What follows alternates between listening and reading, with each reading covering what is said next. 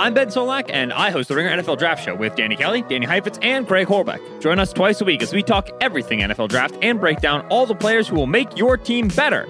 Except the Rams, because they don't really have any picks. Check us out on the Ringer NFL Draft Show on Spotify. This episode is brought to you by Jiffy Lube. Cars can be a big investment, so it's important to take care of them. I once got a car that I started out with 25,000 miles on. I got it to over 200,000 miles because I took care of it. You know how you take care of a car? You take care of the maintenance, the oil, the brakes, all that stuff. And if you don't, you can have a car just completely fall apart. When your car needs maintenance, head to Jiffy Lube. They provide automotive excellence at speed. Get your oil change, brakes checked, tons of other multi care services. It's all done by expertly trained technicians who actually care about taking care of you and your car. Jiffy Lube, car more. To find coupons and start an instant online estimate, visit jiffylube.com. There's no better feeling than a personal win, and the State Farm Personal Price Plan can help you do just that.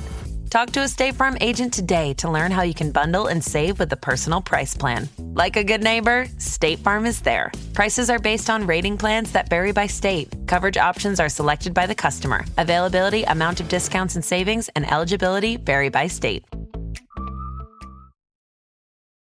On today's episode of One Shining Podcast, we have a good one, and we got a buzzer beater in Houston. Back to back buzzer beaters in the last two games in Houston before the Miami UConn game. And Lamont Butler stamped his name in college basketball lore forever. We're going to talk about that. We're going to talk about the UConn Huskies, who look absolutely unstoppable at this point. They have dominated the entire tournament. So uh, it's going to be fun. Myself and Kyle Mann are going to break down both the games from the Final Four tonight. Um, and we got a special guest, Kyle. This is uh, probably one of the most zany, wacky, wonky, whatever word you want to use, interviews of my entire life. He is, of course, the great Bill Walton, aka Big Wave Billy. He came on the show live from Houston. I had a plan and uh, as Mike Tyson once said, everybody has a plan until they get punched in the mouth. and uh, Bill Walton punched me in my mouth or slapped me with a fish, whatever saying you want to say. He did all that and more.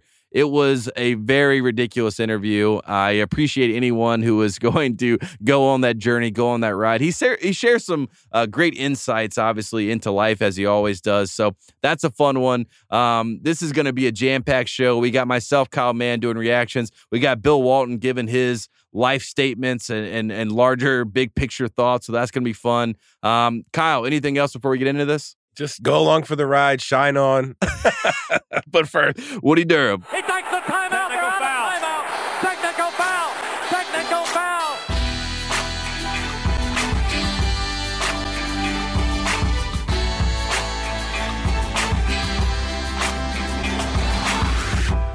All right, it is Saturday night, the night of the Final Four. Both games have officially ended, and I am in studio at Spotify in Los Angeles with producer Kyle here. And sitting across from me on Zoom is the great Kyle Mann. And Kyle Mann, we just saw UConn do it again. Saw them dominate. This was the closest game that they've played the entire NCAA tournament, a 13 point win over Miami. I am still trying to gather my thoughts. I'm still trying to figure out where do we go from here. But first and foremost, what were you, what was your big takeaway from this game other than Nigel Pack's shoes? Because we can talk about that later. Well, I think we know where we go from here to a title game that involves UConn and uh, and a San Diego State team that we'll talk about here in a little bit. You know, Tate, I wish I wish I were there sitting across from you in person. I wish I was sitting there with you and Kyle, and we were sipping Spotify cold brew or Lagunitas. I don't know at this time of the night. The way this eight oh five tonight. Yeah, there you go. Okay. Okay, 805s. yeah, that's that's our that was like the official session drink. We'll try to get sponsored next year, I think, once once we come back. Um yeah, I mean, it, it was a little deflating. You know, I, I, I kind of felt stupid for hedging the way that I did about about Miami. But the thing about Miami, the thing that made me hedge was something that we saw tonight from Miami, which is the fact that they keep coming, they keep scrapping. If they can, you know, if they can do some of the things uh, that create offense uh, for them that have worked the rest of the year, um, then we could have seen a game. But the problem is that UConn punished them for the gambling style that they play in a way that the teams to this point have not been able to punish UConn. Absolutely. Or and go- Miami, I mean. and going into this game, right, the big headline, you and I were texting about this, is Jordan Hawkins going to be 100%? There was questions about his health. He had a stomach bug. He went through, um, you know, practice yesterday, went through shoot around, but he wasn't 100%. There was all these questions. And then as soon as the game starts, Jordan Hawkins hits a three. Uh, and then Bill Raftery with a great call. The fluid seemed to be working. And then from there, that one got me. That, that one got me. That one got me too. And Bill Raftery, I mean, shout out to him. He's he's one of the best. But as soon as that you know happened and that opened the game, I said so much for the Hawkins news. Right, throw that out the window. And then from there, their best player, Adama Sanogo, uh, ten of the first eighteen points for UConn, and that included two threes where they were straightaway threes. He's made 17 threes this season. But as soon as those two threes went down, I don't know about you, Kyle, man, but I said, unfortunately, that might be game.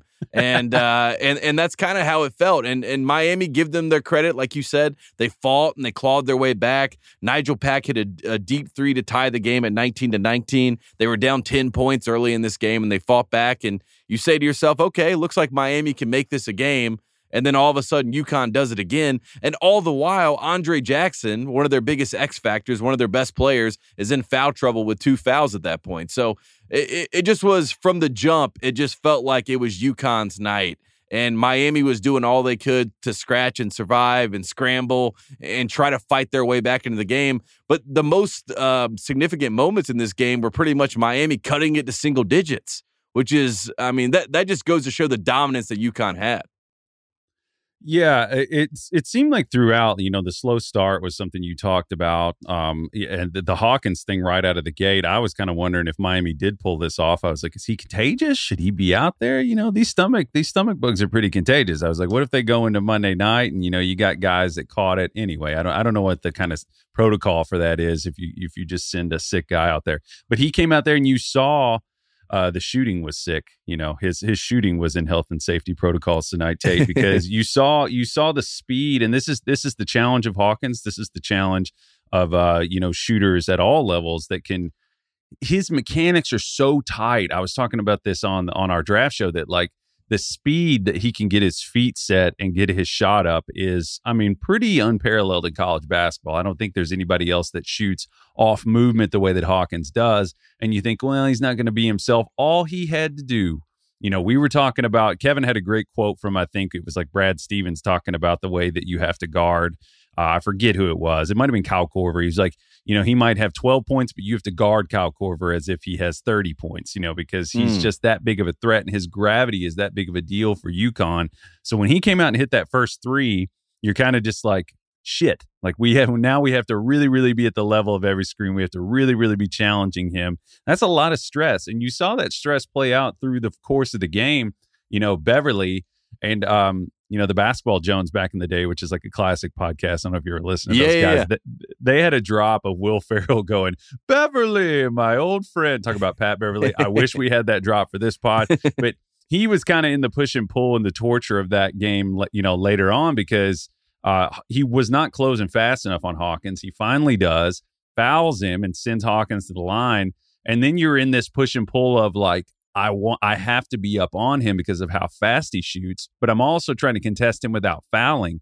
And that's a difficult thing. You know, whenever you watch UConn's bigs, Miami tried to do their thing where this happened a couple different times throughout the night. They run these clever sets where they space for Sanogo and Sanogo just punished them over and over again. They are really, really good at punishing anytime you try to bring extra pressure. That worked against Texas, didn't work against UConn. And, you know, Sanogo just camping at the top of the lane. Both of these Final Four games started with teams kind of sagging and letting the other team shoot threes.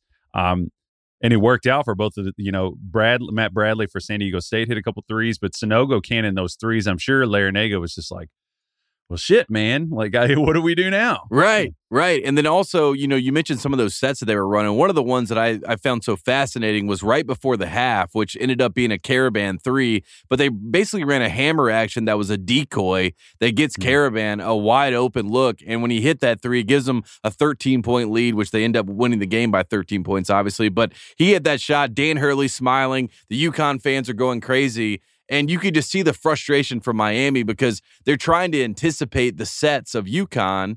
And as they're trying to anticipate, they're getting decoy sets and they're almost like, you can just see their brain was a little bit scrambled. And I thought, you know, in that moment in time, that was a good summation of just how dominant their offense was tonight and the sets that they were running. They're so clean, they're so smooth. And obviously in the Big East, those teams picked up on some of those tendencies. But when you're a non conference team that hasn't played UConn, they can put you in a blender real quick. Oh, for sure. And I, I think that what you another thing that you saw is just uh, uh, it was a contrast of style where we we saw throughout this tournament like Miami playing these teams um, that you know they would kind of beat you with their individual athletes. We saw Wong was slow to get going tonight. Pack they were meeting Pack like so super high, and the length at the point of attack. I think that UConn. Um, I think I probably overestimated Miami's ability to beat that pressure. I thought that that might be an issue for them. It wasn't. I mean, Newton was out meeting him at half court or lean. Um, it uh, it was something where Pack never really got going, and then we saw he had a, a, a footwear issue that took him out of the game. But I actually kind of thought Miami played better with Pack out there because they weren't looking for him as much. They seemed like they were kind of focused. Um, Pack just really couldn't get going in this game tonight in the way that he did against Houston and Texas. Yeah, and Newton's length, I, I, think that really stood out, especially defensively on Pack. And, you know, I mentioned that deep three that he hit to tie it up at 19. That was pretty much the last moment that Nigel Pack on the offensive end made some sort of contribution that felt like it affected the game in some way. And then as, you know, the game kind of rolled out, you know, he's he's on the bench. You got the Miami manager sprinting to the tunnel. That wasn't a sprint, by the way. Yeah, was he sprinting hard was a gallop. Can we talk, Kyle? Can we talk about this? Was that was he running hard enough? That's what I was. He's definitely thinking. not That running like that he was a- on TV. That was the That thing. was a saunter. That Yeah, was a saunter. It was almost like uh, waving the white flag type of run. You It was know a what cool I mean? down lap. Oh. Yeah, it, it did not inspire much hope or much confidence. And uh, I'm going to say this: if you're a walk on on the team, or maybe a guy that doesn't play so much, you stay. If you see the manager running at that pace, you get off the bench, you sprint, and you take and go get the shoes for your guy. That's what I think. That that that's what There- I would have wanted in that moment. there's some huge like brand symbolism here that I just realized that like the Nike story in, in like mythology is about the guy running, you know, Mhm. sprinting to go tell them, uh, and and then Adidas on on national TV, their shoes break, and the you know this Adidas school, the kids just kind of sauntering to go. I that was a tough that was that's a tough look. I don't know, you know, uh, it's. uh I thought that uh I thought that maybe I, I would probably be, I'd be like sweating, you know, I th- I'd, I'd right, be like a run- sense running. of urgency, right? Yeah, And yeah, I yeah. also like every kid that I knew in high school brought an extra pair of shoes to every game. So I can't imagine you're the Miami Hurricanes, you're in the Final Four.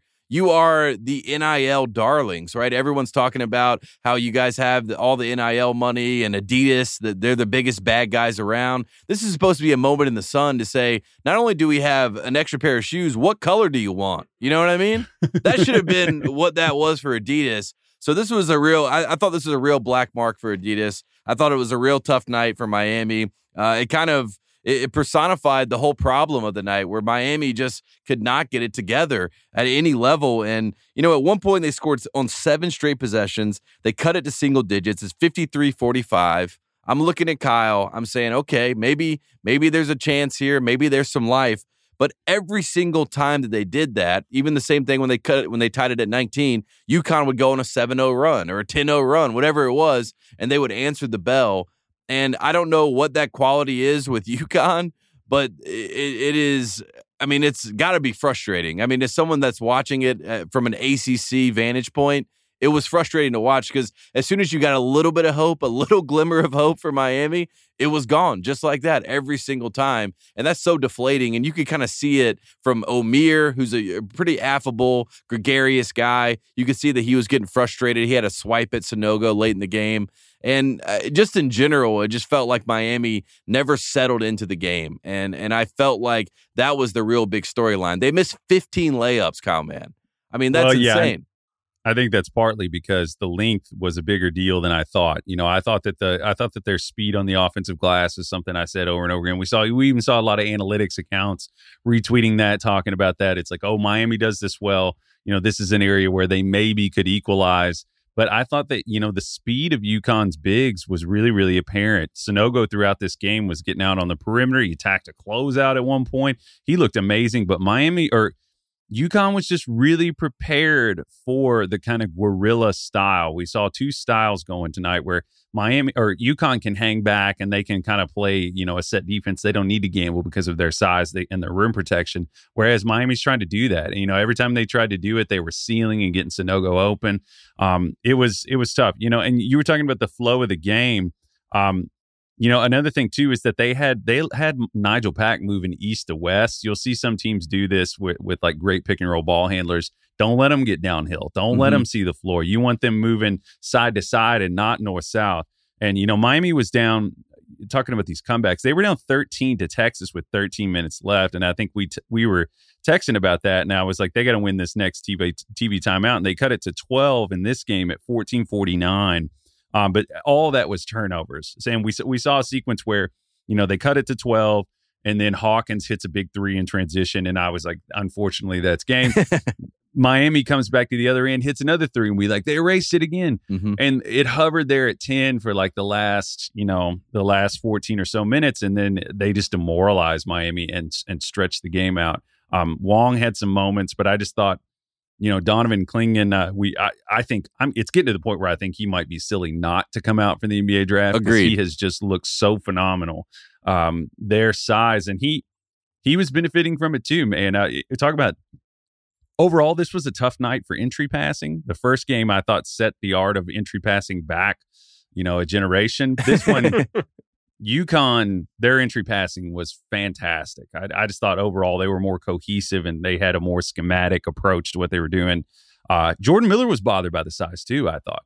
Yeah, absolutely. And there was a there was one lob specifically that Wong had um, to Omier that Clingan. I mean, I don't know how he. I mean, he just perfectly timed it, judged it, tips it out of bounds. He had a couple blocks that you know you're just like, wow, this guy is he's legit. I mean, there, there's no doubt about it that Donovan Clingan is going to be one of those ones, right? So here's the other thing with UConn. These are teams that have reached the title game, winning by double digits in each game in the tournament since 1985. Michigan State with the Flintstones did it in 2000.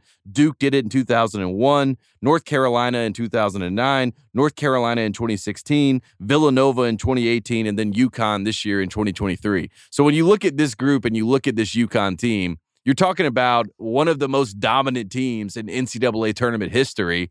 And I almost feel like every single game, I'm trying to find a team that will push them, or at least like, you know, I, am almost like trying to discredit them in the moment. But you can't deny the fact that what is happening in front of you, they're just absolutely dominating. So I, I want to give, uh, you know, as much credit and kudos to UConn as possible because I feel like every time I talk about them, I'm trying to explain why Gonzaga and Drew Timme didn't make a run or, or why Arkansas looked flat against them. But at some level, you just got to say UConn's defense is suffocating and they run such great sets on offense.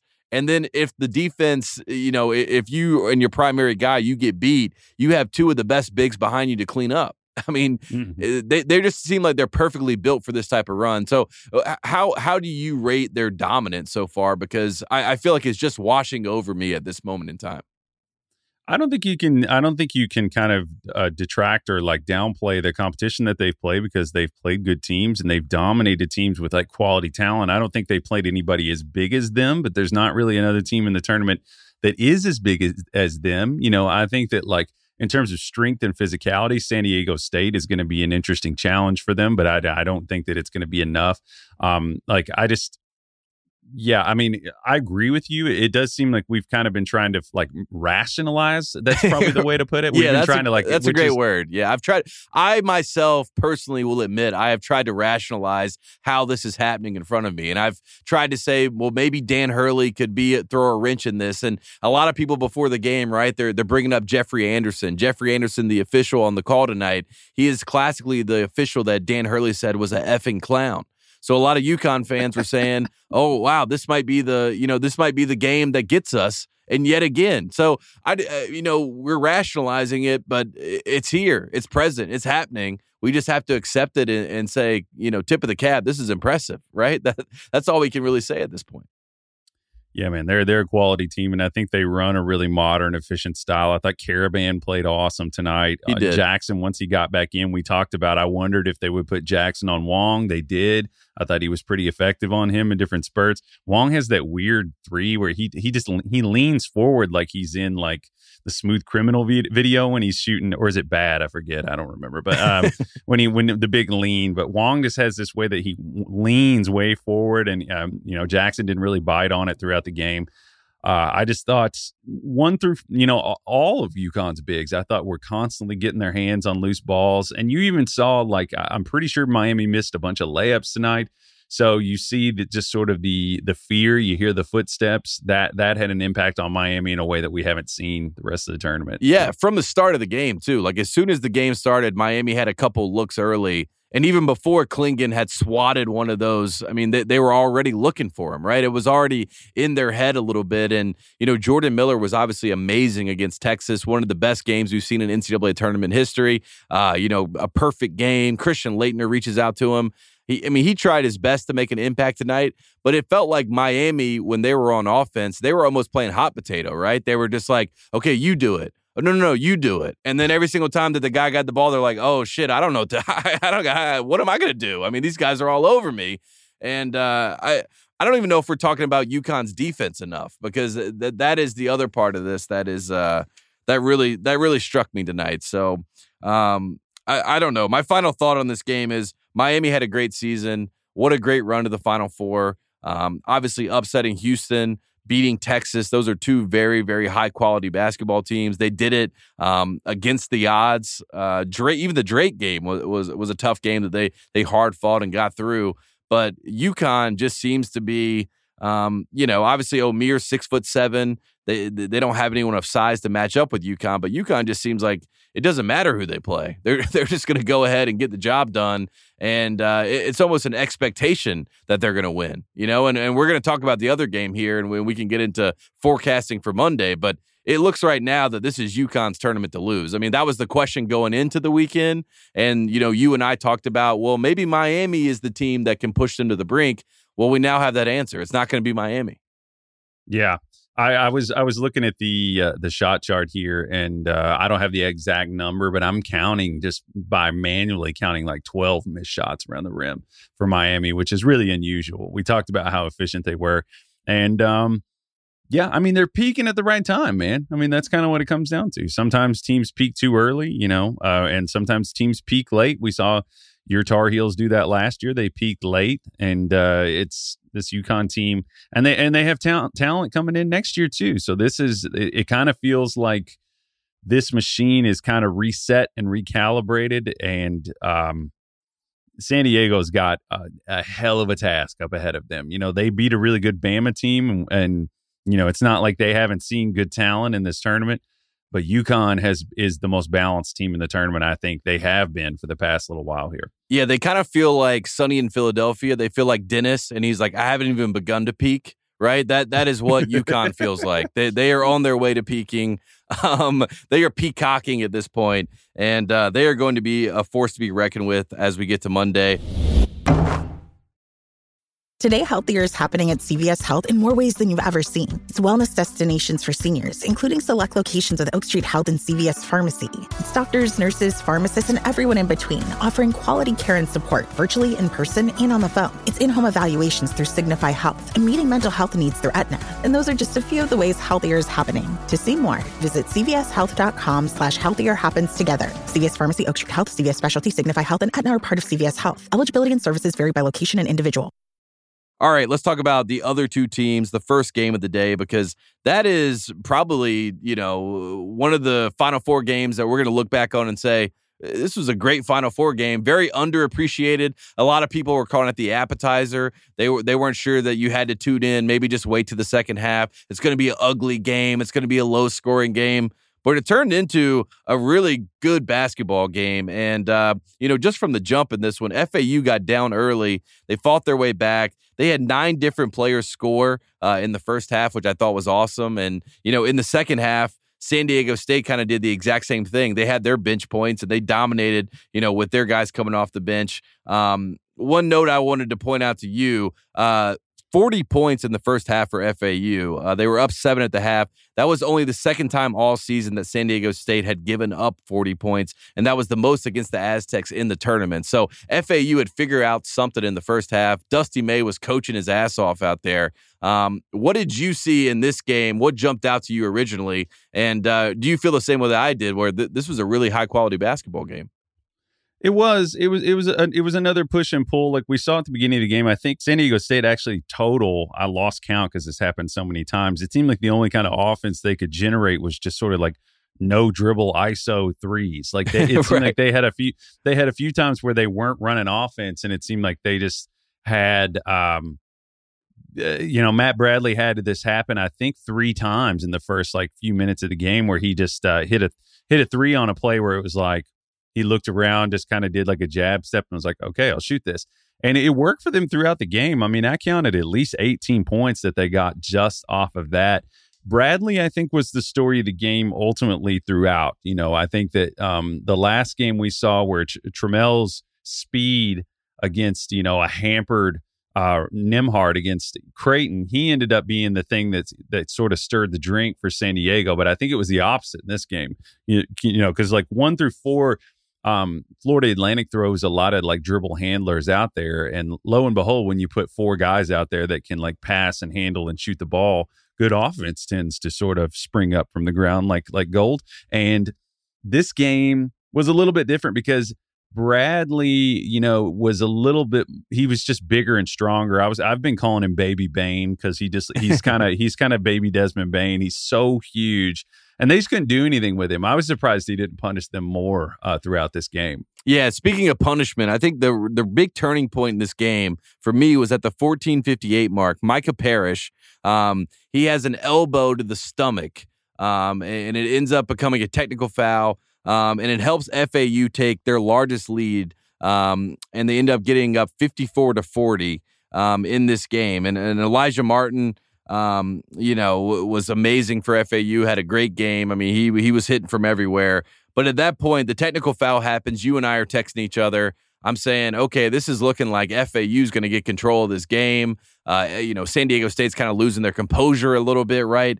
And then all of a sudden, the offensive rebounding from San Diego State just goes to another level. Um, and that was really the difference down the stretch. And that ended the game. That I thought that ended the game. That that sequence where they got those offensive rebounds, it it got away from Florida Atlantic during that stretch. I think. Right, and then and then from from whatever, you know, like moving forward from there. I mean, it, there was one play in particular that I wrote down that I thought was kind of a, a perfect example of like, oh shit, right? If you're Florida Atlantic, a rope had the ball and it was looking like it was going to be a dribble handoff, but he fakes the dribble handoff and then turns back in for a dunk attempt. Ended up being Goldin's fourth foul, which ended up being wasn't a, pretty, a foul. Wasn't was a foul. He got- block, he got a lot of ball. Tough whistle. Yeah, Yeah. got a lot of ball there. So the FAU fans not happy about that. But when that happened, um, you know, it, it just led to they continued to go to the free throw line. They continued to miss free throws. Obviously, they, they ended up going 13 for 22 from the foul line on the night. But when they missed free throws, and Charles Barkley was going crazy about this, he's like, "You got position."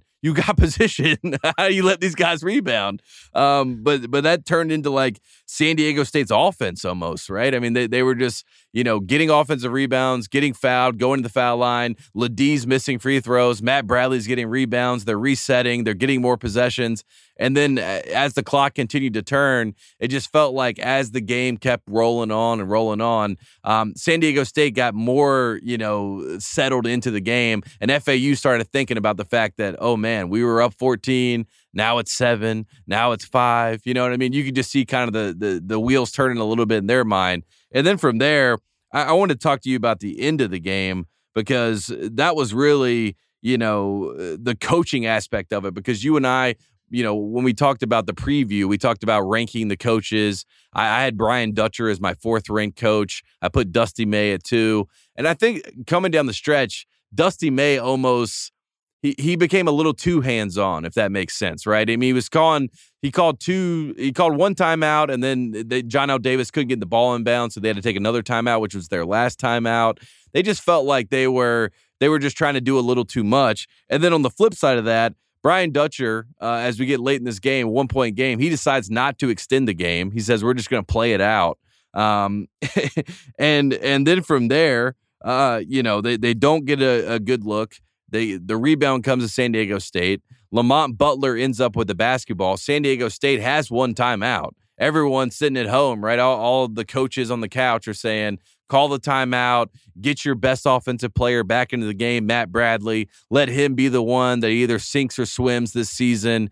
But no, Brian Dutcher sits over there. Uh, and he joked after the game. He was like, "I didn't have any more plays to draw up, so I figured, uh, you know, well, we'll just we'll just see what happens here." Um, but then Lamont Butler takes, you know, one of the biggest shots, if not the biggest shot. Uh, I mean, definitely the biggest shot in San Diego State history, but the, one of the biggest shots, if not the biggest shot of the tournament. And uh, Jim Nantz on the call, a San Diego State miracle. When you saw that all playing out, what were you thinking as they were bringing the ball up? Were you saying we should take a timeout? Because that's what I was thinking in my head. It depends on the guys you got. You know, if you got a lot of like individual one on one talent, I understand rolling the dice and saying our guys are better than yours. They're going to go down there and make a play. Maybe don't give Dusty a chance to set the defense. Um, you know, and Lamont Butler goes down there. Let me just say too, pro, you know, I don't want to, I don't want to overreact to the way this went down, but uh, you know, program guy in this era. Just a real wholesome situation. You know, the guy who stayed at that stayed at San Diego State hit the shot. I'm totally kidding and, and trying to you know act. Uh, I, anyway, but, but Butler, Butler comes down. I mean, just I want to comment just on the mechanics of the shot. It was gorgeous. He looked under control. He came like seriously a millimeter away from stepping out of bounds. Right. I was I was hoping when he when he nailed that shot, I kind of didn't know what he was doing. It kind of looking it was looking to me like he he decided literally at the very very last second that he could that that he was going to shoot that ball. And and this is a heartbreaking thing for Florida Atlantic because you control this game throughout. Another thing too I wanted to comment too was like Mensah dropping throughout this game in the first half, like dropping in DHOs, dropping in pick and roll, like they burned them with that over and over again honestly, when Mensah was out of the game, I thought that that kind of slowed down Florida Atlantic's offense. I texted you and said I was like, I wonder if they need if this is a go bear situation where they need to just get him out of the right. game. But he came in and he started meeting players at the level, and I think that made a big difference. But this hurts because San Diego State their their last lead was at 11-24 in the first half and they did not lead this game again until the the buzzer sounded. Literally the ball was in the air. That was the next time that they and Tate, I was really, really hoping that uh, when that ball went through the net, that Lamont Butler would look right into the camera and say, "Unfortunately, that's game." you know, at the top for our brand. Um, but I on Twitter predicted that Jim Nantz was going to say uh, Dutch treat if San Diego State won the title. And I missed this on the broadcast, but I had a couple of people tweet at me. They were like, "Oh my God, uh, Jim Nantz said Dutch treat after this game," which to me, Tate, feels like Nantz is kind of calling his shot that that this was San Diego State's last win in the tournament. What do you think about Nantz? Yeah, huh? I think that's 100% what it was. And I also wanted to point out Nantz, he had a talking point. He had two moments in this game that were very Jim Nantz moments. One of them was he kept bringing up the dreamers. This is a tournament for dreamers. This is what this is what you expect when you come to the Final Four, especially with these teams. They're dreamers. So it was a big pivot to the whole dreamers thing. He wanted to talk about that. He also got Grant Hill to do a stunt for him. He got Grant Hill to get up and, and putt. And, uh, and, and Grant Hill, I mean, he hit a very poor putt. I mean, look, I, am a Carolina guy. It, but it was a tough putt, you know what I mean? And, and it, it was disgusting to Jim Nantz. He was like, "Take a seat, Grant. Never again. We won't do that." um, but it, it felt like in this game he was almost tinkering a little bit because he was he was you know he's like this is almost freelance work for me because I don't I don't have any calls in my back pocket for either one of these teams. So I was happy that he used that line. I appreciate you calling it out before it even happened. That that you, you pulse of the nation, you had your hand not, on what what Jim Nantz wanted to do. I'm not fishing for credit, you know. I'm not trying to look for credit, but I just want to bring up that I got it right, you know, I, and I want to hammer that over and over again. Do you think that there's like a FanDuel line on at the end of the national championship, like we're talking about, you know, I just enjoy when people look right into the camera. Is Jim Nantz going to look into the camera and say goodbye, friends, in like a really sad way? You know, since his catchphrase is "Hello, friends." Yeah, what are the odds that that's going to happen? I think that's uh, I think that's definitely going to happen. I think that he's going to have like his own little sign off. I thought he, I think I saw that he was doing like a CBS this morning little package special where they're like covering his. I mean, I, I, I wouldn't be shocked if in you know maybe even next year we have like a Jim Nantz BTS his final call very last dance style, you know, a 25 minute docu series, and it's like Raftery, Grant Hill, all, all, you know, everybody's involved, and they're, and they're Gene Steratore even gets some a moment in there, you know, and everyone's Yeah, just yeah. telling their Jim Nantz stories. I mean, he deserves it at some level. I did like that. Uh, I think it was Greenlee. Greenlee uh, had a wide open layup at one point. That that would have been a pretty big pivotal layup, and he kind of just like short armed it, and uh, he compared it to Grant Hill's putt, and that's when I knew that that Jim Nantz was working at a different stratosphere uh, in this game. Yeah. He he was having a lot of fun. Um, this uh this game uh this game was a little drunk because you know in the beginning of the game we got Raftery compared Mensah to Bill Russell within like the first two or three minutes of this and, game. and before he said it, Kyle, man, he was like, I know you guys are going to hate me for saying this. And then he said it and it went straight to break. Jim Nantz was like, cut to break. Yeah, yeah, yeah. There there were a lot of comments during this game, and at one point, uh, it just seemed like Raftery was really leaning on free association, where he was like, uh, he just saw the name Weatherspoon, and he was like, there used to be a guy named Weatherspoon in the NBA, and Grant Hill was just like. Yeah, yeah, Clarence Weatherspoon. it was just like, yeah, man, this is great broadcasting. yeah. It's like, you guys are killing it tonight. Uh, yeah, it felt like th- they were treating this like a AAA game a little bit, and it turned out to be um, a really good basketball game. Um, a San Diego State miracle, fifth largest comeback in Final Four history. Um, shout out to San Diego State, their fans. There were some great shots of. Uh, it was like Miami was in the tunnel, um, and they were watching it live when it happened, and, and it was pretty cool to see their live reaction to that moment. Um, no matter who you are, I mean, no matter if you have any vested interest in either one of these teams, when you see something like that happen and you see the magic and you see the emotions of the moment, it just hits home to why college basketball and why this tournament is so special in its own unique way. Because otherwise, like, why, you know, there's a lot of people that are like, I don't care about FAU or San Diego State. And it's like, sure, but watch the end of this game. And I promise you, you're going to feel like the nerves, the anxiety. You're going to feel the heartbreak of FAU. Um, and that's kind of the beautiful, special, you know, quality that comes with this tournament. And speaking of FAU, they were amazing in the post game. I watched some of their post game stuff. Dusty May was great. Their players were great. They said they're going to be back next year. Um, so you know, I, I love sportsmanship. I'm a I'm a sucker for sportsmanship. You know, I'm the guy that like when BJ Armstrong tells me the story of Dean Smith coming into the to the visitor locker room and shaking everybody's hand after they beat him. You know, I'm like, oh, that's that's an amazing story, right? So I just want to give uh, the kudos to FAU and Dusty He was playing to his audience, wasn't he? Right, of story? course, of Yeah. course. But at the same time, like I mean, Dusty May had every right to be furious about how this, you know, or, or feel sick about how this all played out. But instead, they they were very gracious. They they were very, uh, you know, accommodating, and they were congratulatory toward SDSU. Um, and Brian Dutcher is like a good guy. You know, we do the bad guy, good guy stuff here. Brian Dutcher is a good guy to the core. So it was cool to have Steve Fisher in the building and see Brian Dutcher take this program to heights that they've never seen, but by Yeah. you know by a large margin. What's up with my guy that wouldn't sit down in front of Steve Fisher? Like, what the hell are we doing, buddy? Have Uh, a seat. You got the legend behind you, and he was just like, "I got to stand. Sorry, man. I yeah, got to." and, and Steve Oh, what- Fisher's what like was that poking about? his head around, like trying to get like, and, and as you know, in this dome, you can barely see the basketball game anyway. So I mean, poor Steve Fisher probably he probably was like listening to the radio or something. You know what I mean? That's probably the best way he could keep up with what was happening on the court. But yeah, that yeah, guy. you think? stand down. At least switch seats. Like let Coach Fisher sit in your seat, and then yeah. you know. Why? Wh- Why wasn't Fisher like down like behind the bench? I didn't understand that one. I just I don't know. Uh, yeah, I wondered if Fisher was going to have one of those ear like radio earbuds that you see old guys at football games Yeah. have. Like, That- those are the radio. best. Those are the Yeah, best yeah. guys.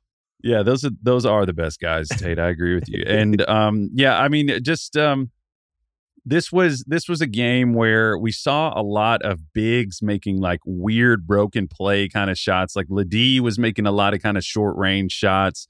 Um, I don't, and it, we saw even um, you know, even even for uh, for Florida Atlantic, we saw a lot of kind of broken broken play kind of shots like that. I just I think those are going to be harder to come by for against UConn just because of their kind of cumulative length. I wanted to ask you, talking about Dusty May.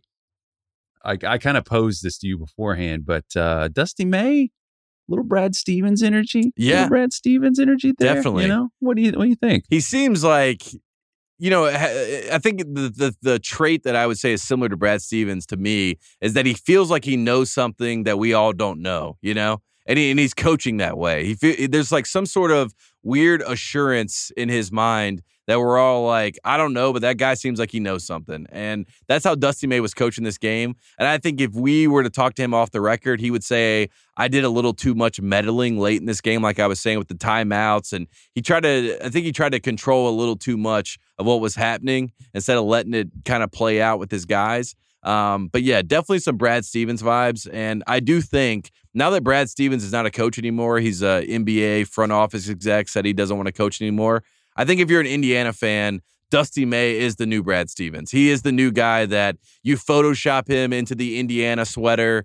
You say uh, th- this guy is all Hoosier, everything. Um, I, I think that's that's where Dusty May is headed, and that's why he feels like the next Brad Stevens. You know, he he, he checks both those boxes. Yeah, if you're Indiana, you got you know you got you got Shrewsberry up at Notre Dame. Right. Just kind of you got a couple guys in your back pocket where you're like, well, at least we got you know there's always money in the banana stand. It's those kind of guys. like we got those guys in our back pocket if it comes to that down the road if Woodson ever wants to hit the road. And I, you know, our buddy Matt Dollinger, big IU guy, he texted me and he was like, "This is awesome. Price for Dusty May just came down. You know, price of the brick went down. This is awesome. this is great." So, so Yeah, I you pay uh, 24, I pay 23, right? That that, that, that, that is what it's going to be now. Um, yeah, I mean, it, it's a good night for Dusty May, a great run for FAU. It's awesome for San Diego State that they're going to be in the national championship game. Before uh, I let you get out of here, Kyle, man, we'll, we'll forecast a little bit ahead. I mean, what would San Diego State feasibly? I mean, obviously they can't miss nine free throws, but what would they feasibly have to do to beat UConn? Because I, I am uh, I am at the point of no return right here. I think it's inevitable that UConn's going to be the 2023 national champs. It's going to be a daunting task. I'm not saying it can't happen. We've seen them beat good teams. Like we said, we saw them beat Alabama, but out of, you, you know, Alabama doesn't defend the way that UConn has during this tournament. Right. Um, I they this I don't feel like they lean on their threes the way that Alabama does. I think San Diego State is going to have to have an immensely efficient game around the basket. I'm I'm not positive they're going to be able to do that. I'm not positive that you know San Diego State's going to be able to guard UConn's like off ball actions as effectively at the speed of them because no one has been able to. Um, but you know, San Diego State, you know, it's a, it's a tournament for dreamers. I also uh, I want to shout. There you go. Yeah, I wanted to just work that in there. Um, that was an original thought of mine, but I wanted to um, shout out a sign that I saw behind. Uh, they, they didn't do a good job policing the signs. It's kind of a game day situation, Tate, where um, behind the set, I think it was the Barkley set, uh, the TNT guys. Uh, there was a sign really big that said Johnell Davis, pees sitting down, and I just thought that We that was that. I thought that that was uh, it wasn't subtle, you know, and I was just going to say, um, you know, what's wrong with peeing sitting down? I don't know. You sit down, you take a pee, you look at your phone. I don't think that's the same insult that they that they thought it was. I don't. I don't. I don't. enough, I- right? That's what happens. yeah, yeah, yeah. Yeah, and also like we all need a break. You know, sometimes you're just like I haven't been able to sit for for hours, especially if you're at work all day. Just take 3 a seat. a.m. You don't want to turn on the lights. I mean, Johnell Davis just played a basketball game. Take a seat, man. Like, come on, Yeah. like let it let Yeah, it some- let it be. Sometimes it's a sit. You know, it's a little. You got a little time. That's you want to check your phone. Take you know, seat. I don't know. Just take a seat. Just take a Take seat. a seat. Take a little pee. I you know, like- you never know like what's going to happen. I didn't like the know? shot at Johnell Davis. Uh, Johnell Davis, Mr. Second Half. Uh, he did win the race of 69. The race of 69 unfortunately lost. Um, so apologies to everyone who believes in the race 69. Obviously, Miami broke the rule, broke the undefeated streak uh, against Texas, and Johnell Davis tried his best tonight. Um, so hopefully he can go get home, you know, take a squat, um, you know, and, and just rest up. I mean, that that's And- all we can for the race for. 69. Everybody knows three strikes, you're out. Baseball's back, so I mean, we really have one more chance. Right. And and and people forget this. The race 69 works 93% of the time all the time. So, you know, there's a 7% range of anything is possible.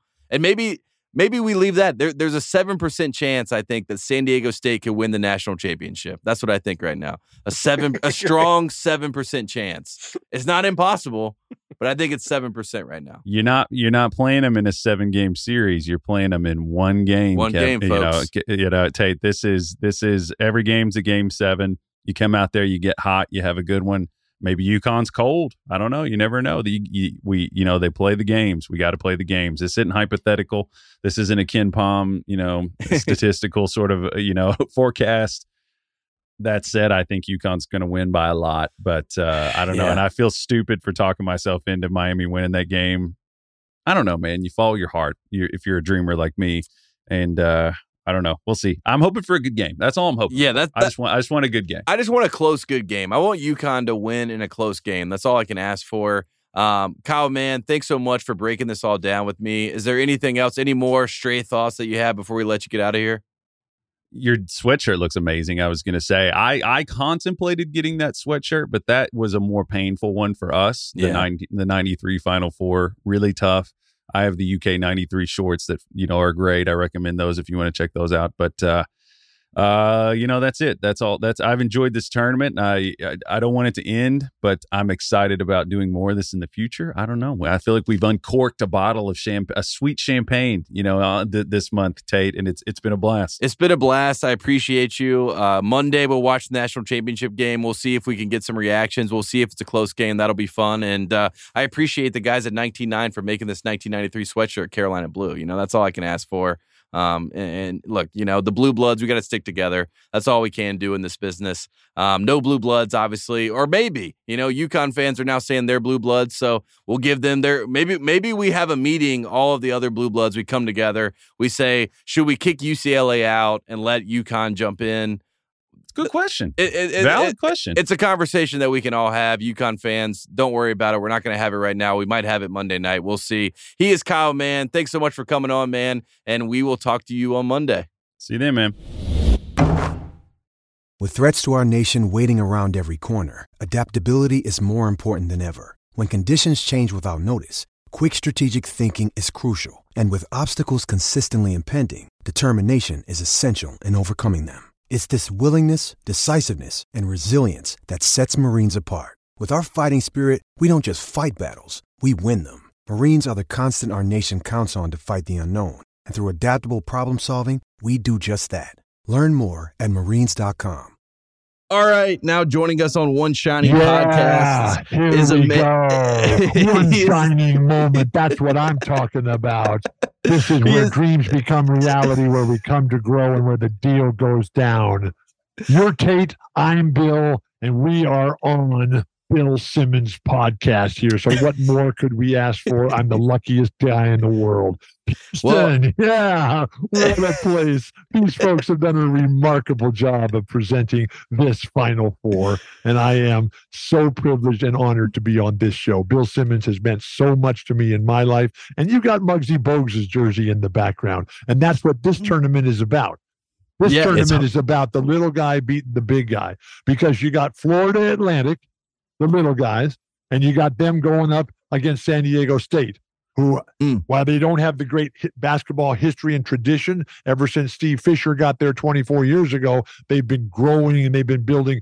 But when I talk about the big guys going up against the little guys, Florida Atlantic, they're not that big of a team uh, compared to San Diego State. But San Diego State, like UConn, they are the biggest teams in the land out there. And uh, San Diego State, they made Alabama look like a uh, you know a bunch of the junior high school players in terms of the the Aztecs taking uh, care of the Crimson Tide there. And then you got Miami, which is definitely a short team, a small team, a thin team, not deep at all, but they're going up against UConn. Yeah, the Huskies. Woof, woof, just barking and scrapping and just clawing over everything they have. And the challenge challenge for UConn coming in as a as a very serious favorite here is to win as the favorite because it's much harder to win as the favorite than to win as the underdog. Because when you're the underdog, you you you just have so much motivation. You're playing a, a, a desperate game. When you're the favorite, you come in, okay, we're going to take care of business here, but then you have to have the discipline to have the self motivation to come out and get this job done here, the way that the people of Houston have put together this marvelous fantastic Final Four setting here. Discovery Green. Yeah, I saw images of Lewis and Clark out there this morning at Sunrise Services there. And you got the baseball park on one side, and you've got the basketball NBA arena on the other side. You got all these fabulous hotels. You got this convention center, the George Brown Convention Center. I mean, the deal is going down here in Houston, and the people here in South Texas, they should be acknowledged for putting on a great, great show. Yeah, you got the music festival here. You got the Hall of Fame happening. It's all going down. Yeah, Tate, what's going on with you? Not too much. I mean, I was going to ask you to set the scene in Houston, but you did a, a, beautiful soliloquy to open this up, and I couldn't have asked for anything better. And that's What's what you a expect. soliloquy. this is like a grand celebration of all that's good in your life. You know, Absolutely. I, I found in sports. Uh, I was eight years old when I started, 62 years ago in 1960, and here it was. Uh, I had no idea about anything in sports. My parents are not were not, they're both passed away, but my parents had zero interest in sports. But I found when I first started playing with my very first coach, who, like all of my early coaches, were disciples of John Wooden and Chick Hearn, I found hope, opportunity, and purpose. And I ultimately, over the next 62 years, I added uh, pride, loyalty, and gratitude to that. And so to be here and, and, and to celebrate at this magnificent family reunion, to see all the old friends.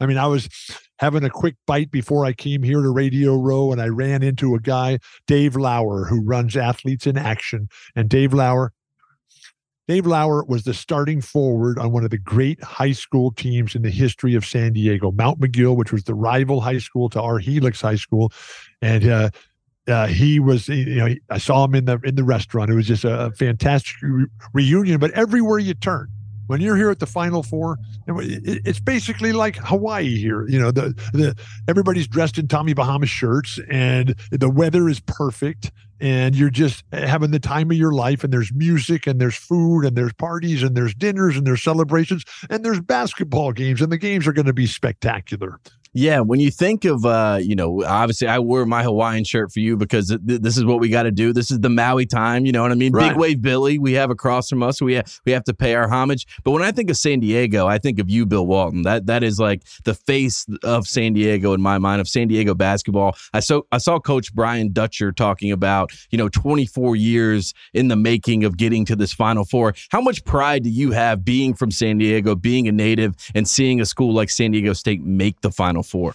I love San Diego State and I love my hometown. Lori and I, we still live there. And mm. to see what San Diego State has become and, and, and the way that they have inspired so many people and the dedication and the determination, what makes fans committed to a team? And I've been part of some of the greatest teams ever. And that doesn't even count UCLA or Helix High School. No, that that doesn't even count Helix High School or my elementary school. It does count UCLA, but what makes the fans so committed and so loyal and so proud is the way we play and the way that we're able to live their lives, uh, lives that are challenging, but where the challenges are met with commitment, with belief in the leadership the commitment to developing your own foundation, to jumping in and immersing yourself in the culture and understand that the team always wins. Nobody ever makes it to the top alone. And to see Viejas Arena, the home arena for the San Diego State Aztecs, that used to be the football field at San Diego Right. State, Aztec Bowl, Don Coryell, and Haven Moses and Brian Sipe and all the legendary teams from the 60s. Our high school team would go over there with the entire Grossmont League and play a fantastic Friday night where there was eight teams in our league and there would be each team would play uh, one quarter. So there'd be four four little games of one quarter each between uh, all the teams and all the bands were there. And then they built this fabulous basketball facility, which is also a spectacular concert venue. And to see how the school has just grown up, they've got the the light railed underground train subway system that comes drops you off right in the middle of campus. All the new buildings there. It's one of the most applied to universities in the entire country and everybody wants to go there. And now the basketball team is just spectacular and fantastic. And the business community has rallied behind in the changing world of college athletics with NIL and all the different opportunities and aspects that that brings, and the support of all the philanthropists in building the building, supporting the basketball team and the football team, the new Snapdragon Stadium. Man, the dream is alive. Here we go, Aztecs. And so we're watching these games, right? And San Diego State, I mean, they've got a tough route, to, you know, to get to the championship here. You know, they had to beat Charleston and Furman the first couple rounds, not, not too much. But then it was Alabama and Creighton. And mm. Lori and I, we're watching these games, man. We are on the edge of our seat. We're cheering and yelling. Will somebody please make a shot? Will play, somebody please get a rebound? Guard somebody. Come on. And then they win, and we're screaming, Aztecs win, Aztecs win. And my first call is to Steve Fisher to say, not only congratulations, but to thank him Thank him for being the most important man in the history of all of San Diego basketball. What he's been able to do is just nothing short of miraculous. He's done what Mark Few has done in Gonzaga. He's done what Lute Olson, Fred Snowden, Sean Miller, and now Tommy Lloyd have done in Arizona, and what Mick Cronin is trying to get done at UCLA. Again, it's just every game sold out. The atmosphere, San Diego, Viejas, yeah, the Aztecs. Whoa, this is going to be an incredible weekend of basketball, of life, of culture, of business, of science, of technology, and I'm the luckiest guy in the world, man. I'm right here in the middle of it and I love to hear it. And it's good for West Coast basketball, right? I live in Los Angeles. It's good to have a West Coast team represented in the Final Four. That's always good to see. I wanted to rewind a little bit and talk. We, we got the 50 year anniversary of one of the greatest championship performances ever. Of course, I'm talking about your 44 point performance in the 1973 title game against Memphis. Again, there was no dunking back in this game. So that, that to me has always made it even more impressive. One of the images I, I always think about when you're leaving the court, you have your left shoe off, one of the most iconic pictures in college basketball. What do you remember from that championship game? What do you remember from that championship run? Um, and how much does that stick with you still to this day on a 50 year uh, anniversary? We won the championship, and that's what I played for. And I was super lucky in that I had teammates who were willing to sacrifice for me because Coach Wooden made the decision early on that I was going to get the ball. Now, right. my game was based on Bill Russell. Bill Russell was my hero. And I love Bill Russell's defense, his rebounding, his starting the fast break. And that's what I tried to do. And I loved our full court press. You know, we had back to back undefeated seasons with basically the same team. We switched Henry Bibby and we brought Larry Hollyfield in as Henry had graduated. There was other key players on the team, but and our front the front line of our pre- our press was fantastic. The records that that team set in 72 and 73 two undefeated championships uh, those still stand today. And but the, the, the crowd that we had the full court press that we had the fast break and then when when Coach Wooden on the first day of practice as the sophomores, he stopped us all and looked around and said, Okay, now we're UCLA basketball. And mm-hmm. our game is fast break. Our game is full court press, physical fitness, up and down. And when you're in the open court, anybody who has it is encouraged to just go for it and attack. And no one will ever say anything about you having to pull it back out. But then he took a pause, which he rarely did, and he looked around. He said, But if the other team is dug in defensively, and this is a setup offensive play for UCLA, and then he stopped and paused one more time. And he looked all around. We're all like, Yeah, coach, what is it going to be? Coach Wooden said, if the other team is back defensively, and if Bill Walton and Jamal Wilkes don't get the ball every single time, the rest of you guys are coming out. And mm. so Jamal and I, we just lit up, and the rest of the guys, they're just faces, they're just they saw their careers evaporate. And but none of them left. and every single one of them stayed committed to the team goals. And Coach Wooden had outlined those team goals, and the the hunger and the the the happiness and the joy and the celebration of life that basketball was and always has been for me, and that was on full display at UCLA. Coach Wooden was incredibly strict and firm and demanding, exacting, challenging, tough, but he was fair and he made it really fun. the, the practices were so competitive. what he taught us, he taught us how to learn, he taught us how to compete.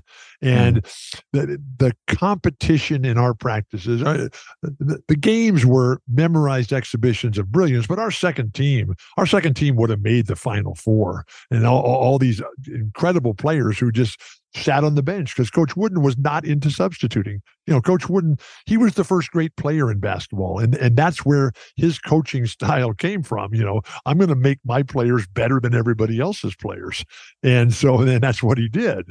And so to have the the experience that we had personally, and, and they're all still my best friends. Four of the guys off our team uh, are, are now passed away uh, Vince Carson, Tommy Curtis, Dave Meyers, and Greg Lee. And Coach Wooden has passed away, and Denny Crum's having a tough time right now. Mm-hmm. But uh, we're still very close, including our team manager. You know, in those days we had one manager, Les Friedman, and Les he only went on to to, to become the mayor of Beverly Hills. And so, you know, Co- Coach Wooden, you know, he, he saw his job as as teaching us how to become better at what we were doing, which was basketball, but most importantly, to be better in life. And mm. Coach Wooden, he never had any idea how successful he was as a teacher because he never really stopped. He was he was a humble man, kind, generous, sharing, loving, giving. But uh, you know his happiness as his life changed from being the first grade player to become as great a teacher as there's ever been. And his happiness at the end, he was happy all the way to the end, and that happiness came from seeing other people succeed. And, and and that's what being a leader is all about. That's what being a team member is all about. And particularly when that success came with the acknowledgement to the help that was provided along the way. And so when i see and talk to and experience life today at 70 with all of my teammates uh, jamal wilkes and larry farmer larry hollyfield and andy hill and john chapman and swen nater gary franklin and the guys who are still alive out there you know we just think back we think think back mostly to how fun it was and, and how every single day, man, we got to go to play basketball. It was a privilege. And the trash talking that went on there, because, because Coach Wooden, he was driving that. Coach Wooden was the second greatest trash talker I've ever come across. Uh, the, Larry Bird was the first. And for Coach Wooden to be ahead of Kevin McHale, ML Carr, and Cedric Maxwell, you know that Coach Wooden had a very strong verbal game. Eh, right. Shout out to Cornbread Maxwell. Uh, one last thing before I let you get out of here, because I know you got a lot to do in Houston. I wanted yep. to ask you about a very specific player this year on UCLA who I thought embodied a lot of those special qualities that you were talking about. He passed you on the scoring record. His name is Jaime Jaquez Jr. Can you just talk about that relationship that you had with Jaime? Because I, I thought it was so special special and observing it, observing it from a distance, um, you know, was really cool to see out here in LA. Jaime Jaquez epitomizes all that I believe is good in the world and in the game of basketball. And here's a Southern California guy that comes from an immigrant family who who showed up decades ago with, with nothing and built fabulous lives for themselves through hard work, through commitment, through sacrifice, discipline, and honor, family, community, all the things that go into making a great individual, understanding that the strength of the team is the strength of the individual. Jaime and his sister, they both go to UCLA, and to witness Jaime's progression. Because when he first started at UCLA, basketball was not happening at UCLA. Hmm. and it, it was incredibly disappointing to those of us who were there when it was better than perfect. And if you weren't there, you have no idea how great it was in every aspect. And then over the course of the four years that Jaime has played for UCLA, he has returned it to prominence. And uh, huge kudos and shout outs to, to Mick Cronin, who has completely reversed the direction of UCLA basketball. And now, for the first time in memory, UCLA is selling its own basketball tickets. They're not selling the opposition. And so Pauley Pavilion is now full again because of the way the Bruins play. And the Bruins play the way they do because of the players that they have and the way the fans relate to people like Jaime Jaquez and Tiger Campbell and Jalen Clark. And now the new guys with uh, Amari Bailey and with uh, Adem Bona and all the different guys and the recruits that Mick Cronin has brought in. But Mick Cronin, you know, the coach, the leader, is responsible for the culture, is responsible for bringing the team together. And he's done that magnificently. And we couldn't be happier. We couldn't be more proud, but you have to have the player. And you have to have the, the guy who can deliver. And Jaime delivers. And the, don't ever think about trying to, to instigate any uh, dissension or unhappiness between members of the UCLA basketball family because we're all one team and we're happy. We're just thrilled as can be for Jaime's success and the way that he's become one of only nine players in the history of UCLA basketball to be in the top 10 in scoring and in rebounding. And all of those guys are on the same team. And it's no coincidence that Kareem is on both of those lists as well. And so Jaime will go down as one of the great Bruins ever.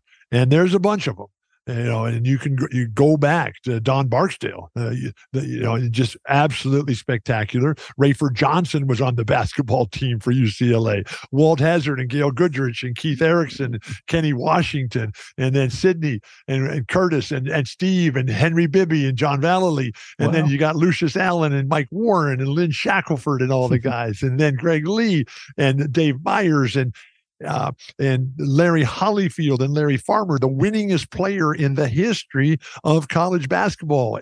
90 games played, 89 of them won. And then you, and then you got Jamal Wilkes and Marques Johnson. And uh, I'm just the luckiest guy in the world. And all the guys who come back for the reunions every year. And one of the things that makes it so special to be a member of the UCLA Bruin family is that when we have our reunions, every and every means every every living member of the team comes back every year no matter where they are no matter what they're doing. And i want to pay particular uh, attention to what pete trgovich this, did this year because pete trgovich two-time champion 73 and 75 the last one of john wooden's run. Pete trgovich came back this year and he had gone on to a spectacular career as a high school teacher and coach back in Northwest Indiana, where he's from. And we hadn't seen him in a while. It's a long way to come. And he's busy coaching, but he's now retired from teaching and coaching, so he can get away a little bit.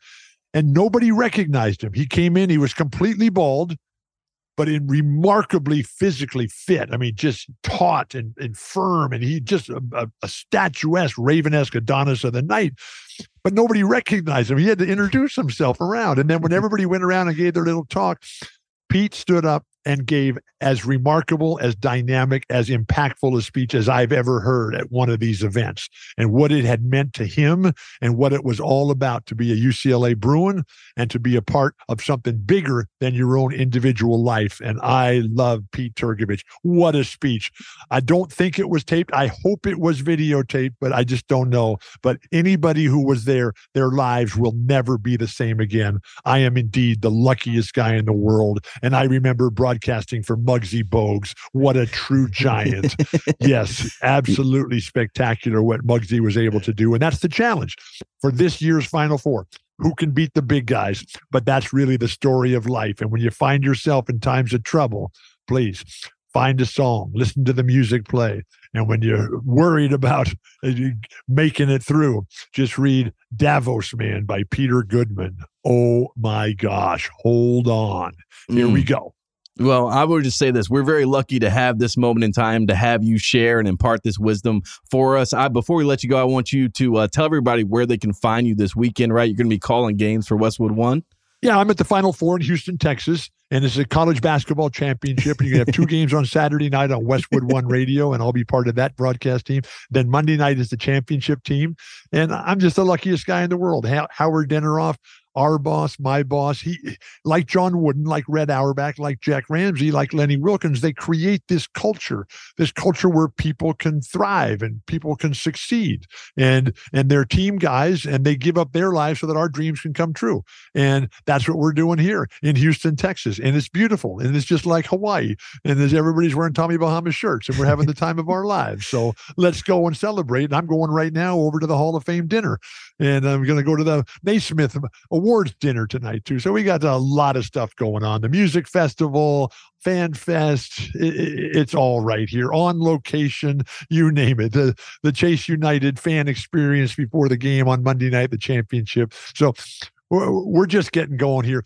This is what's the Final Four has become what the NBA All Star game has been which Mm. is this long weekend that just is action from start to finish, man. And you just there's no time for anything other than smile, smile, smile.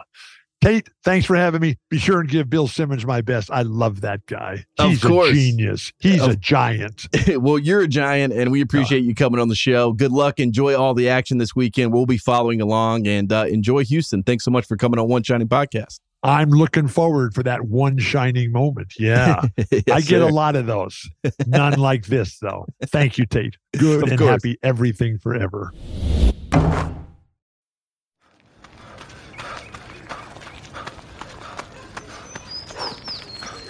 Going for your first ever run around the park.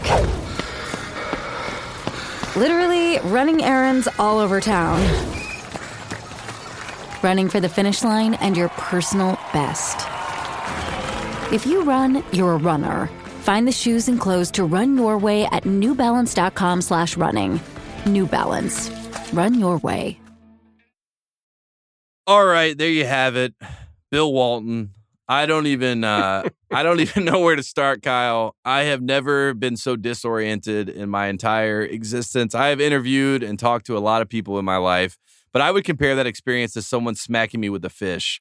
Um, and then continued to talk to me as if they didn't smack me with a fish.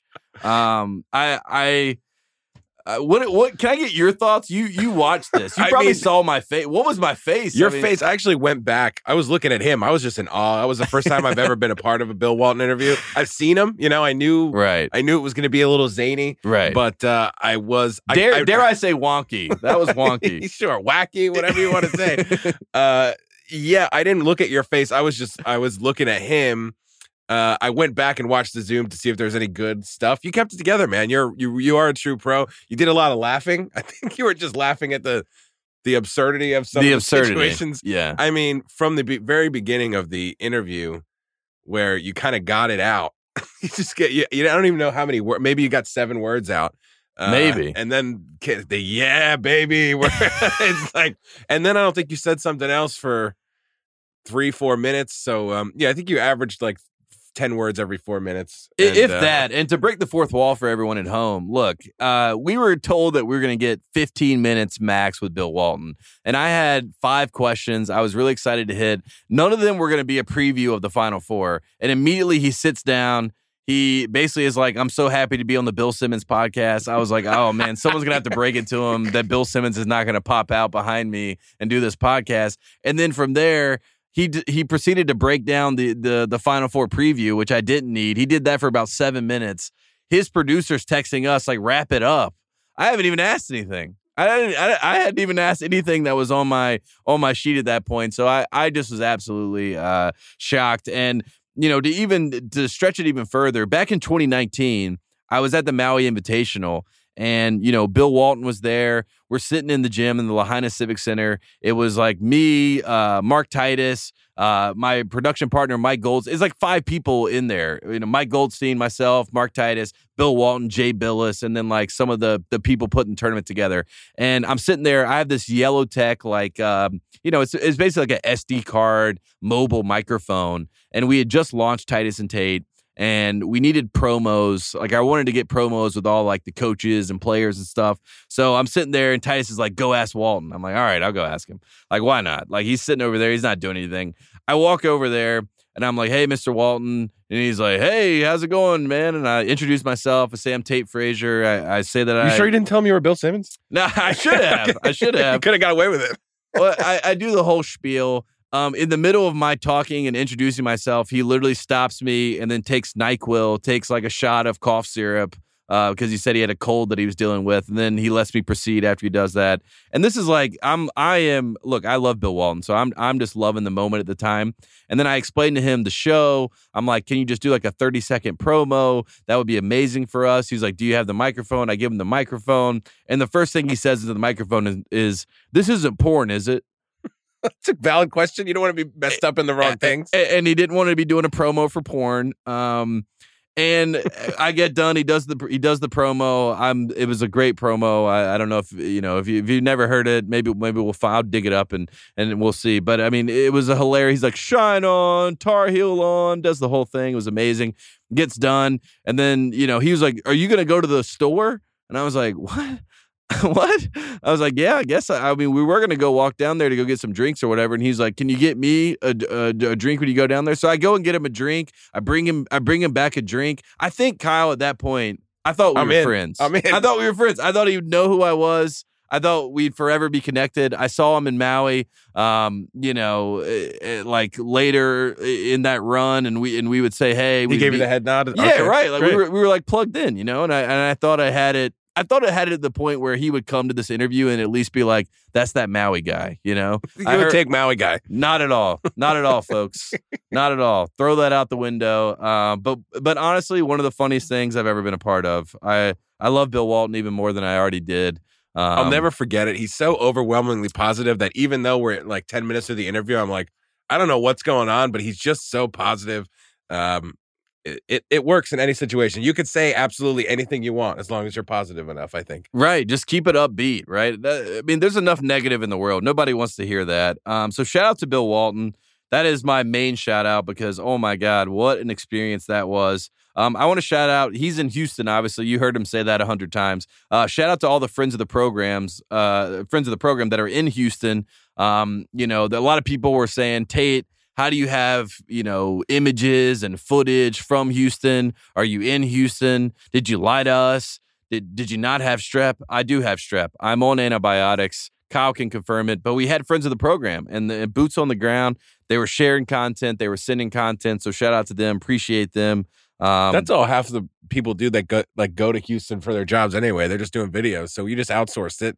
Right. didn't know the difference. Right. And it's, and- it's America. It's 2023. This is what we do now. And honestly, as Bill Simmons said, it's way better to watch it on TV. So uh, it worked out in the end. I, I did miss seeing some friends in Houston, but at the end of the day, I'm happy to be here with Kyle. Um, one other one other shout out I wanted to shout out. Um, the phrase "Houston, we have a problem." This is a farce, folks. That was never said. Um, it it is it was Houston. We'd had a problem. Um, the Houston we have a problem is a uh, is an extrapolation. It is it turned into a pop culture thing. I did not know this until I was doing my research. Um, so I just wanted to point that out. Houston we have a problem is completely um, made up. It, it is not real. Um, you've heard it a lot, but it's not it's not a real thing. So that's why Jim Nantz will not use it in his call because he's a man of journalistic integrity. He's not going to play that, um, no matter what. Um, so final shout out there. Oh, and also shout out to antibiotics because I have my voice back, Kyle. Finally, I finally feel like a human again. I didn't know if I'd ever get here. Um, I was struggling last week. It's been literally seven days of of this strep throat, flu, whatever thing I got going on. Um, but the antibiotics are working. I feel better. Um, you sounded. That's the first thing I told you today. I said, "Wow, you really sound a lot better." Thank you, thank you. I'm not all I'm not all the way 100, percent but I, I feel better. We had a great great Saturday uh, at the Final Four here. Um, you know, watched two good basketball games. Wish the Miami UConn game would ended up being better, but hey, semantics. Who cares? It's what's happening. It's, it's what happens in this world of uh, college basketball. Um, but look, Final Four Saturday happened. We got one more game left this season. Monday night, the national championship game in Houston. We got the UConn Huskies. We got the San Diego State Aztecs. This is going to be a fun game. It's going to be a showdown. We're going to be back here. We're going to be doing live reactions. We're probably not going to have Bill Walton back on the podcast. Um, we're going to let that we're going to let that settle for a little while. Um, but it's going to be, you know, a, a fun reaction show. Myself, Kyle Mann. Kevin Clark was supposed to be on the show. I think he's out. I think he's out. I think he's out. Shout out to Kevin. Uh, shout out to Kevin Clark. Pour one out for Kevin Clark. Uh, for all the Miami Hurricanes fans that made the trip. Shout out to Um, Kyle's guys. I mean, I got one. I got one left. I'm hanging on by a thread. It's Who do you got? Mensah. I, it's Mensah. It's Mensah. I forgot to mention him last week, but I, but you could attest that last week and even the week before, I was I was into Mensah. I love the name. He's a smart dude. He's in his. I think he's going for his masters right now. Mhm. Uh, it's a block party when he's out there. But uh, I we just lost um, Omier and uh, and and Wong today, and those were my last two. I didn't have anybody on um on UConn. It's too late to pick up Sanogo, so that would just feel cheap. So Yeah. uh, it's I'm hanging on by a thread with uh with my boy uh Mensah, but uh I have I'll be I'll be uh go Aztecs. Go Aztecs. There you go. I, I think maybe Mensah in that front line with the rope. Maybe they give some trouble to UConn. But like I said, seven percent. We are the seven percent. We'll see what happens in this game. Um, this has been One Shining Podcast. This has been a Final Four reaction show. We will be back on Monday. Myself and Kyle Mann. Again, pour one out for Kevin Clark. Feel bad for the Hurricanes. We will see you on Monday night.